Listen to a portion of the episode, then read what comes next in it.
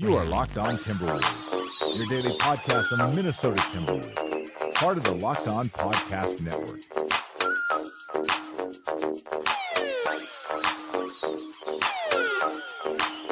Welcome, welcome, welcome, ladies and gentlemen, to another Locked On Wolves podcast, part of the Locked On Podcast Network. As always, your host here, Colt Molesky, bringing you daily Timberwolves content. Make sure to check out the Locked On Wolves FanRag website if you're looking for written content on the Timberwolves, or if you're looking for prior podcasts, you can check them out there as well, as well as checking them out on iTunes. Today, we're talking and recapping game two. Tough loss for the Timberwolves. They go down 102 82 in the 20 point loss on the road in the Toyota Center to the Houston Rockets. Of course, the Houston Rockets are the number one seed. We have the Timberwolves at the number eight seed for the first time there in the playoffs since uh, 2004 for 13 seasons. They had a drought. Now they're back. We're recapping game two of the series. And the managing editor of the SB Nation's Dream Shake page covering the Houston Rockets Ethan Rothstein has joined us. He's kind enough to jump on the podcast. Ethan, thank you so much for hopping on the podcast after game two to help us recap this. My pleasure. Thank you for having me. So I was just talking with you a little bit before that we started kicking off the recording. You wrote an article. What does Chris Paul's Game One no-show mean for the Rockets? You wrote that a few days ago on the April 16th. Really good article following the first game and kind of the the entire team of the Rockets not really showing up, but James Harden carrying them through. Obviously, in Game Two, if you were able to watch it, you saw Chris Paul really cooking in that game. He had 27 points eight assists. He shot 55 percent, excuse me, from the field, 60 percent from three point range, going three for five. Tremendous game for the point guard. Is this kind of what you were hoping for as far as a rebound? Because, like you mentioned in the article, with the with the legacy of being a tremendous point guard, he also has this legacy of these hitches and these problems in the postseason. Did it kind of put your mind at ease seeing him follow up a, a rough performance with six turnovers in game one with the spectacular performance he had in game two? Yeah, absolutely. You know, the thing about Chris Paul is that he's been really hit or miss in the playoffs. Most of his career, he's been excellent. His numbers uh, overall in his career are slightly up over his regular season numbers uh, in the playoffs. Uh, but he has had these weird games uh, where he just loses his sense of self. I mean, he's one of the all-time leaders in assist to turnover ratio for high volume uh, usage guys, and he had four assists and six turnovers in game one. And last night, uh, you know, I was, I was hoping that the fact that he played so poorly in game one and the Rockets still won would kind of free him mentally, knowing that okay, it's not all on me even if I play, even if I play terribly, the team will still, the team will still, still perform. They have enough without me, so that is a relax, should be a relaxing thought. And I think that's what happened last night. He played so free. Um, he was so relaxed, especially in the second half when the Rockets really piled on. He was clowning the Wolves. He threw this one crazy teardrop uh, mm-hmm. rainbow layup, and you know that was kind of an example of just like this is a guy whose mental demons are not bothering him now to say that they won't uh, appear again in Game Six of the conference finals against the Warriors. Way too early to tell. Obviously, they have to get there first. Um, but it was exactly the kind of performance you want to see from a superstar uh, who had a bad uh, playoff opener, just to complete reversing.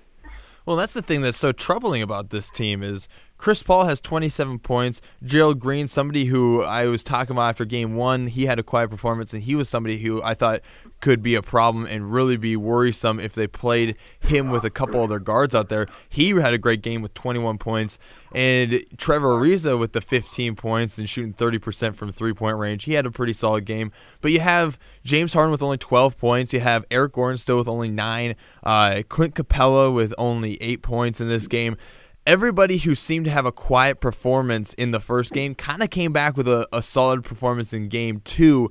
And then you had James Harden. Eric Gordon still hasn't had a big playoff game. Clint Capela with a quiet game. If this team, they all hit their stride in the same game, I don't know what's going to be left of the Timberwolves. yeah, it doesn't happen very often. I mean, the, the Rockets shoot so many three pointers. I mean, last night they had four different guys 10 three pointers or more. Mm-hmm. Um, and Trevor Ariza hit three of 10. James Harden hit one of 10. Eric Gordon hit two of 10. Gerald Green's the only guy who hit even a reasonable percentage. He hit five of 12. Um, it's so with that high volume, and the Rockets are not the Warriors. They don't have Klay Thompson. they're never going to be the most accurate team from deep. But the whole concept behind Morey ball is that the more three pointers you shoot, the more you make. Um, and uh, it just them all hitting at once doesn't happen very often. Uh, but they don't need it to happen very often. All they need is a couple guys to go off. Um, and really, I mean, the story is not to me the Rockets shooting and the Rockets offense or whatever. It's their defense. Um, they were unreal. Uh, Karl-Anthony Towns still hasn't posted a double-digit scoring game in this in this uh, in this series. Jimmy you do not Butler need to remind me of that. yeah, Jimmy Butler looks clearly like he's his injury is affecting him, but uh, you know. It seems like the Wolves have just sapped of offensive confidence, and I think that's the Rockets' switching scheme. I think it's Clint Capela's um, relentlessness on the boards um, and contesting shots. And you know that's the thing. The Rockets don't need to fire on all cylinders because they have one of the best defenses in the league now. Yeah, and I want to get to turnovers, and I do want to get to Jimmy Butler as well. He does not look well. I wanted to get to that in a little bit. First thing I wanted to hit on uh, the shooting that you brought up just briefly there. 30% shooting from three for the Rockets, but uh, it's easy to say 30%. Uh, maybe that's a little below what you expect from the Rockets, but they took 52 free three point yeah. shots. So when they shoot 30% from 52, that's still a lot of threes going in. They made 16 threes. The Timberwolves only attempted 18 threes. You knew going into this ga- into this series that three point shooting would be a deficit for the Timberwolves and that they need to find it from somewhere. And hopefully they could make up for it with a strong front court and high percentage shooting from inside the paint. They were able to outscore the Rockets 46 38 or 46 36, excuse me, inside the paint in this game, but they only shot 38% from the field. When Taj Gibson, when Karl-Anthony Towns just aren't showing up big in the box score, especially scoring, does that really neutralize the biggest fear uh, the Rockets could have against the Timberwolves?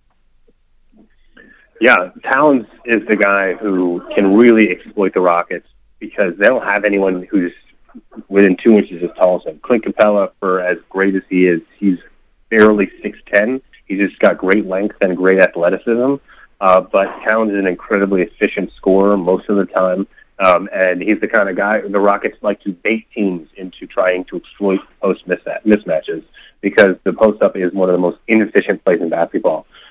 When it's Karl-Anthony Towns doing the post up, that's complete opposite. Um, but he hasn't been able to get going, even though they tried to get him going in the first quarter of this game. He just clearly lost his spirit for it.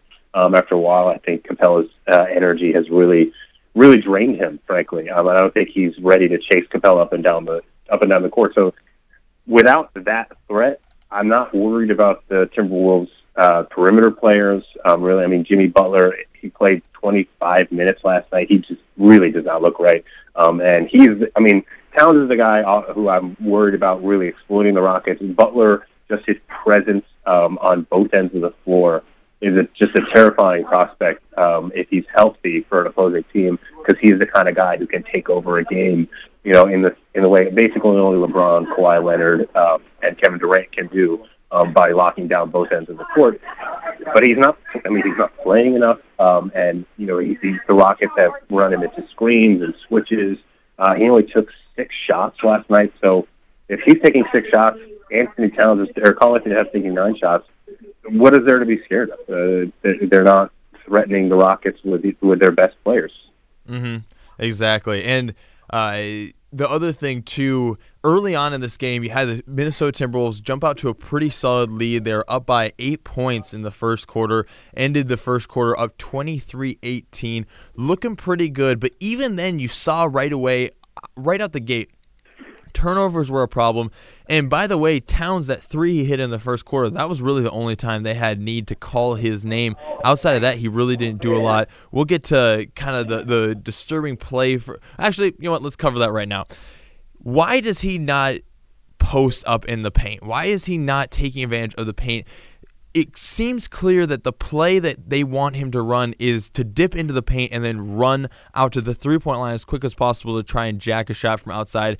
I have no idea what's going on there. Why is that the play for him? You saw, if you were watching the game, you saw during halftime, they were really highlighting some of the plays where he was wide open in the paint and left the area to try and get to the three point line where there were defenders.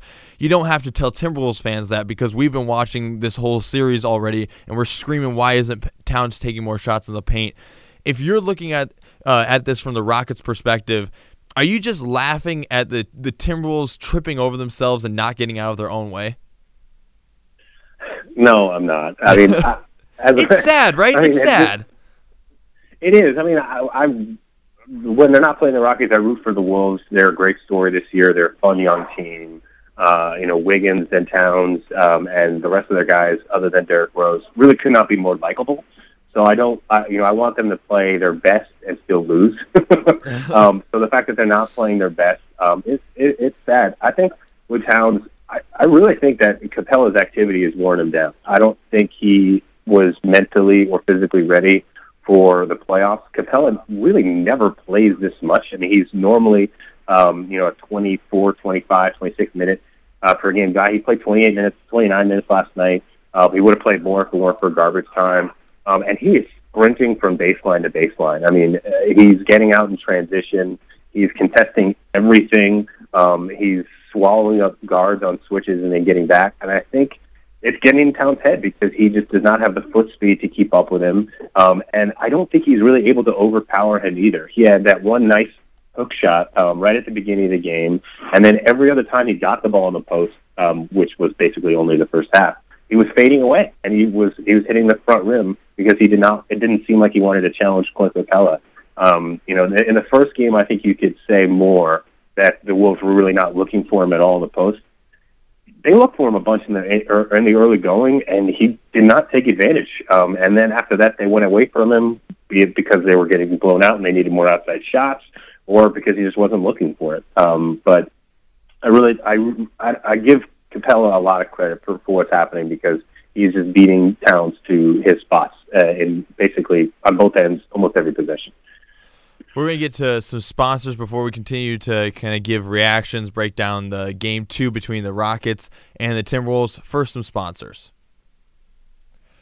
The other thing that was really apparent, even from the early going in this game, turnovers for the Timberwolves. They ended with 16 turnovers uh, in this game compared to the Rockets' nine a big, big problem for the Timberwolves. They it, it kept them. I thought they could have been up by as many as 12 points in that first quarter if they had just been able to keep from turning the ball over. Uh, and it, it, really was kind of a story throughout the. Throughout the game, uh, what kind of effect this had on the Timberwolves and how it kind of kept their offense from really starting to hum. That with uh, some of the problems on Jimmy Butler's end. We'll get to him in a second before we get to some of the top takeaways you have leaving game two. First of all, turnovers.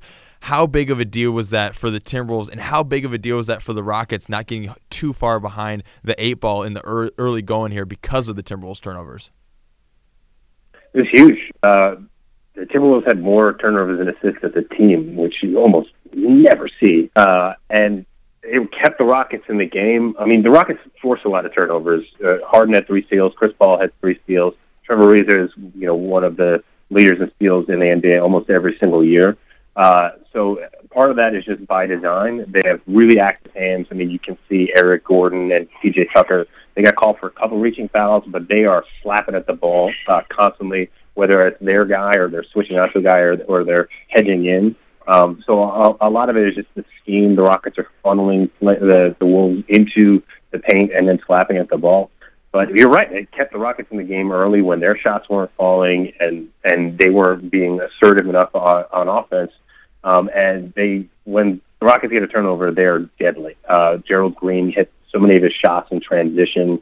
Uh, you know, like as I said, Clint Capela is running down the floor. Now he's sucking in more defensive attention, so the more of the shoulder shooters are being left open because the Wolves don't want to get beat by a dunk. Um, and you know, Chris Paul just sliced up the uh, sliced up the Timberwolves. A lot of those delayed breaks where he'll they'll get the turnover and then he'll slow down a little bit, wait for the defense kind of set but not really, and then he'll attack. Um, so it was just it really let the Rockets um, get into their rhythm. The fact that they kept getting these live ball turnovers. I read an article this morning actually on Bleacher Report about how Derek it was a few days old, I believe, about how Derrick Rose is kind of the undoing of the Timberwolves offense and his plus minus and his de- his defensive rating and uh, what he turns into with the ball in his hands and how sometimes he can turn into too much of a ball hog. Uh, all are the undoing of the Timberwolves. The problem is, is if you're looking at the point guards and you aren't satisfied with what Derrick Rose gives you on the floor, Jeff Teague is second. He's tied for second in the NBA playoffs right now in turnovers with four and a half a game. And so I'm not saying that Derrick Rose fixes all these problems. I'm just saying that right now, every little problem that you could get nitpicky about for the Timberwolves season during the regular season, even when they were playing really well, has all come to fruition in the playoffs. It's all kind of everything is rearing its head at the exact same time over these two games. It just couldn't happen at a worse time.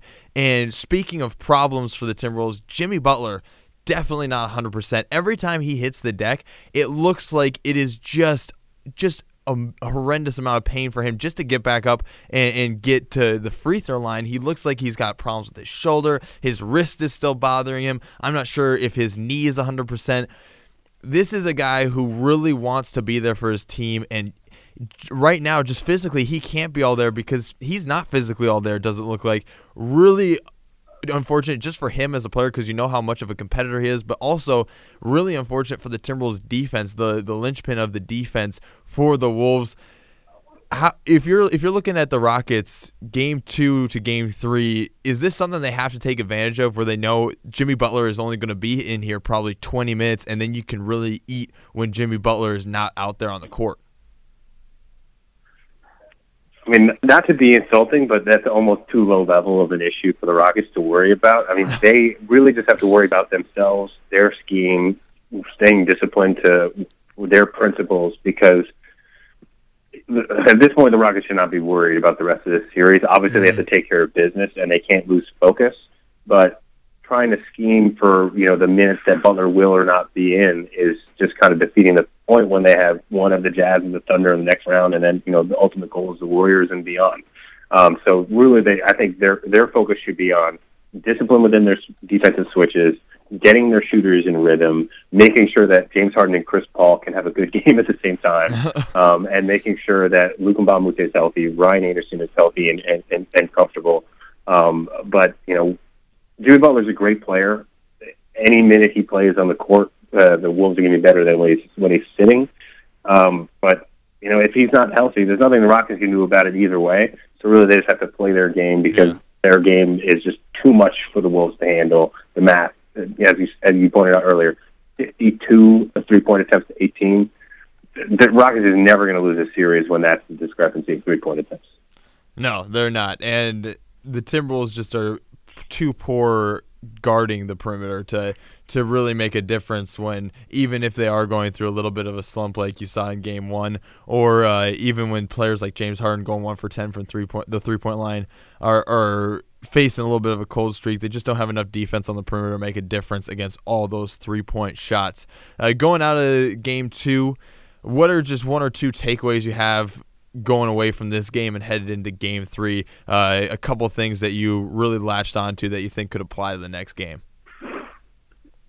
Uh, a huge, a huge one is getting James Harden and Eric Gordon going. I mean, James Harden, they don't really need to get him going. It's, it's basically just how he's feeling on a day-to-day basis. But Gordon looks really shaky on, uh, on these shots. I mean, he is uh, was the three-point shooting champion last year he was really cold at the beginning of this year for about three months, um, and then went out with, um, with you know with an injury over the All Star break and came back and he was firing. Um, and I think the extended layoff in between the regular season and the playoffs, he didn't play in the last couple of games of the regular season as well, has really sapped him of his rhythm. Um, and they need him. Uh, maybe not against the Timberwolves, but when when they're going against tough, they need someone to take pressure off Paul and Harden. They need him to make his open shots. They need him to be more assertive. The the layup he got rejected by Gorgui Dieng in November, he was dunking that. Um, mm-hmm. He was dunking everything in early season, and he just doesn't have the same. Doesn't look like he has the same lift on his legs, so that's a concern. Um, the other thing is really just the development of Clint Capela. He's been so good all year. Just have him continue to run baseline the baseline. Have him continue to work on the pick and roll with with Harden and Paul, and he's still just 24, or I think on the verge of 24. I think he's not quite 24 yet. He's so young, but he's so talented, and just making sure that his confidence remains sky high. Because last year in the playoffs against the Thunder, even though the Rockets won the series, Steven Adams destroyed him, um, and he was taken out of it, and Nene had to save the Rockets' ass. And then when Nene got hurt in the Spurs series, basically the team looked completely different because Capela could not really do much against Gasol and Aldridge, so they need him to maintain his confidence. They need him to maintain his level of play, um, no matter who the opponent is. I know he loves playing the Wolves in town, but you know, they might play Gobert, who he loves playing against, but they might play Steven Adams, who he hates playing against. Mm-hmm. Um, and then they have to, he's got to find a way to stay on the court against the Warriors if the Rockets get there well, when they put Kevin Durant and Draymond Green at the box. So really his development and his confidence um, is among the most important storylines for the Rockets in the playoffs moving forward. Yeah, and for the Timberwolves, I mean, what's there to say? I think really now the thing to do is, I guess, feed Andrew Wiggins. I don't know. I mean, Towns seems uh, seems gassed. He he doesn't seem to know exactly what things to take advantage of. He's not beating Capela right now. Uh, he's in a funk. Butler, I just don't think he's healthy enough to carry the offense for this team. I think he can do things defensively, but I think on offense, I just don't even know what the situation is with his wrist, how how much he can shoot. Uh, so I'm not. I can't sure believe he only took six shots. That's I, didn't even believe that when I saw the box score because uh, what is he doing taking six shots in 25 minutes? Well, and that's the thing too, where Butler is one of those guys who has no problem taking over the offense, right? And so when he takes six shots, even though it's only 25 minutes, which is very low for him, you got to think something's really bothering him to make him pass up shooting, right? You got to think something is wrong where he's not able to trust his own mechanics in the shot. And that's why he's passing up these shots. That's the only thing I can think of because Butler is not one to shy away from the spotlight and shy away from taking shots in a big playoff game. He's the guy who who takes over the game. And so I got to think something is is really wrong with that wrist that would force him kind of out of that spot. Wiggins has seemed pretty comfortable. He's had some pretty solid games, shot fairly well, uh, looked okay defensively, done really well actually in transition. I thought. Uh, 13 points the other night isn't going to exactly burn down the, the barn doors, but I, I don't know. He seems to be the only one who's actually locked in and actually has found a little bit of a rhythm in this series, which is is pretty is, a real bummer for t- the Timberwolves faithful. But I mean, I guess at this point you just got to do what you can to try and at least stay in these games. Well, where is playoff Teague? I mean, I've seen enough basketball over the past few years to know that Jeff Teague is one of the most reliable playoff point guards, you know, under the radar that that there is. He had a great run for the Hawks when they went to the conference finals. Um, he was always a better player performer than in the regular season.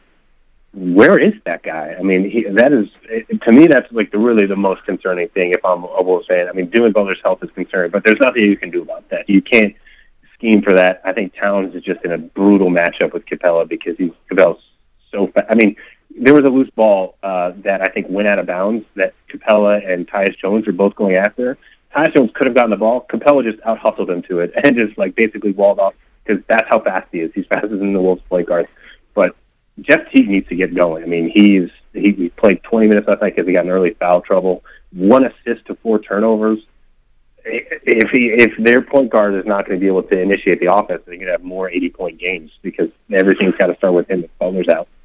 Would it surprise you if two months from now, a month and a half, we had a story break from like Jon Krawczynski's The Athletic or something like that, where uh, it comes out that Butler's injuries were really way worse than they let on, and that he could barely do anything in these playoffs, and he was in constant pain.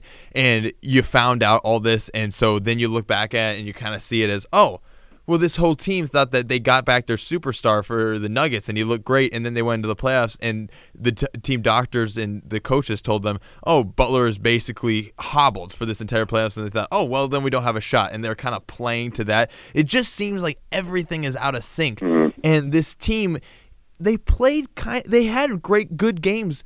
They had great games. They beat the Warriors and the Wizards. They had good games when Butler was out there still is a team here without Butler, but they're not playing anything like that. And like I was saying before, everything that you kind of nitpicked these players for, even when they were doing well in the regular season, has really just reared its head in the postseason. And it just feels like it's one of those situations where you come out and and you it comes out that the the team was was not in it because they found out Butler was in such worse shape than they originally thought.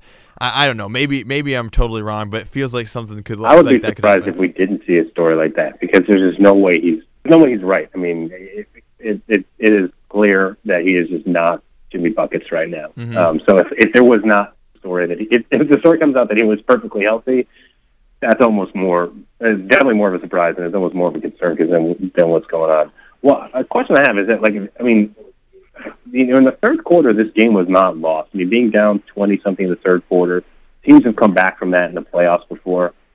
They kind of just quit, though. I mean, it, it's almost like they didn't realize that they're playing for their playoff lives. They need to steal a game in Houston. There was just no fight in them. You know, as, as soon as uh, you know Chris Paul basically started dicing them up, there was they just quit. There was no hard fouls. It's, you know, it's old school NBA. But Reggie Miller pointed out it's true. Like if you're getting beat, like, and you're you're giving up these layups and letting Chris Paul clown you, like, this is the playoffs. That's the time to hard foul someone, and it just seemed like they quit, which might be the most concerning thing of all. Well, and that's too the problem with this team uh, going back to three point shooting. When you not only aren't a very good three point shooting team, but it's not even that you're not making them, it's that you don't really attempt that many three point shots. I believe, if memory serves, they averaged uh, now you can check this on NBA.com, but it, it was like 21.5, 21.7 uh, three point attempts per game in the regular season, and it ranked like 25th in the NBA, 26, really close to they the were, bottom. They are. I remember previewing this series; they were dead last in three point attempts. Dead last. So, so they did beat out the New York Knicks for dead last. I knew that was one of their top contenders, but. Uh, they are a team that once they get down, they can't, they literally can't find it in themselves to shoot back into the series. Not even that they they can't try. Their offense is not built around three point shooting. So when they get down by 20 points, it's hard for this team to get back into it because their their system isn't built to get back into it. They're not taking the shots required to get back into these games. So when they're down by 20 points in the third quarter, that's kind of a death sentence for the Timberwolves. Yeah, uh, it certainly looked like it. They looked dead uh, midway through the third quarter. I, I had even it got down to like 19 or 20 with plenty of time left, and I had no fear that they were coming back because they had no intensity, no drive, no spirit. They just looked completely done. No, they really did. It was uh, it was unfortunate and hopefully they show more life headed into game three. They'll be at home, so hopefully the home crowd can kind of bolster this team to maybe at least staying in some of these games for the rest of the season or the rest of the series. Excuse me. Uh, heading out here, anything anything on the Dream Shake website that you want to plug, Ethan, before we leave? Yeah, uh, we got a great story, uh, you know, this morning about how the Rockets only really need one of Chris Paul or James Harden to go off to uh, to win um, and basically look out if they, go off together. Uh, we'll have more great stuff coming up uh, the next few days before game three on Saturday. Um, and I'm I'm really excited to see the first uh, home game, home playoff game in Minnesota in 14 years. Uh, that crowd's going to be awesome. Uh, if there if the Wolves are going to steal a game at this point, it's going to be game three, um, and I can't imagine the intensity will not pick up a lot with the home crowd behind him. Uh, when the Rockets are hitting threes, especially when Gerald Green is hitting threes, the Houston crowd is it's really tough. It's not one of the best uh, crowds in the league traditionally, but the fact that Gerald Green's a Houston guy, the fact that he's a gunner, when he's hitting threes, the crowd just it's a, it's a different noise level, and I think that also got on the Wolves' head. So having the crowd behind you for like a young team, I think uh, I think it'll be a really spirited game. I, I my I, my guess is it's as close as game one in game three. I, that's what I'm hoping for. That's what I'm hoping for is that that crowd can get help get the Timberwolves squad back into this series. Uh, definitely go check out the Dream Shake page on SB Nation's website. Also, check out Locked On Rockets if you're looking for more Rockets content. Uh, they're part of the Locked On Podcast Network as well. And thank you, Ethan, for jumping on the show. Thank you to the listeners for tuning into another Locked On Wolves podcast, part of the Locked On Podcast Network. You are Locked On Timberwolves, your daily Minnesota Timberwolves podcast, part of the Locked On Podcast Network.